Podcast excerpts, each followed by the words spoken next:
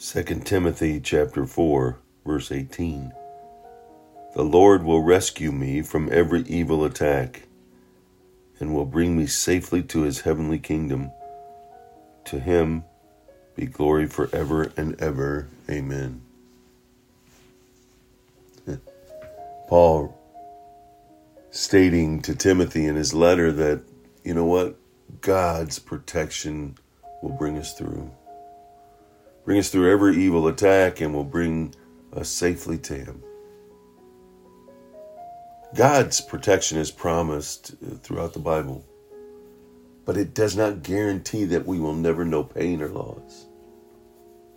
It's through Scripture that we read many accounts of those who faced trials and tribulations and struggles and persecution and even death but their minds were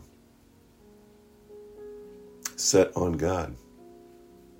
Their vertical focus allowed it to count it pure joy, even because of the trials. God does shield us from so much. But God's promise is not ours under the new covenant. Rather, our focus is on God's spiritual protection against the enemies of our soul, not our physical protection. For our spiritual protection, God has given us the armor, right? The spiritual armor to stand guard. He's given us His peace to guard our minds and our hearts. It reminds us in Philippians. And that protection is through the indwelling of the Holy Spirit. We have Him in us.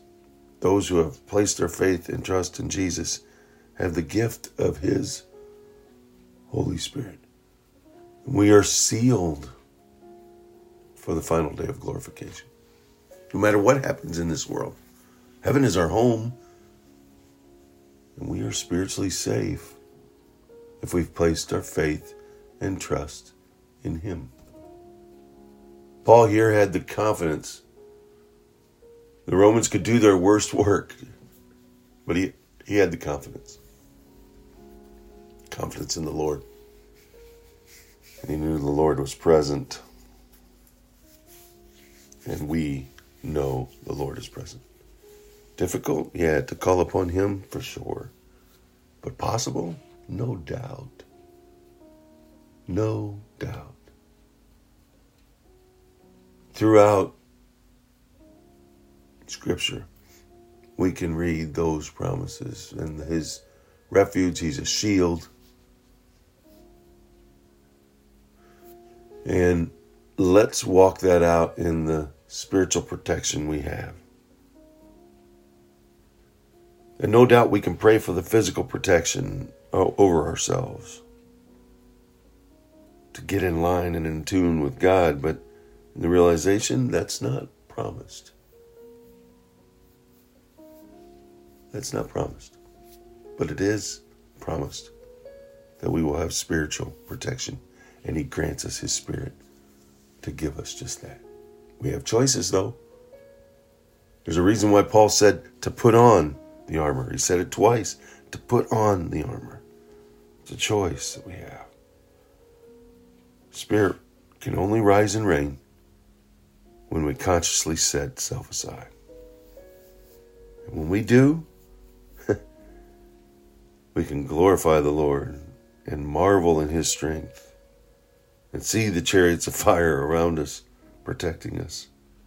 Spiritually, we can rejoice in the trials, in the struggles, and in the difficulties, remembering that He came to overcome. He came and took upon Himself that ridicule, and He overcame the world.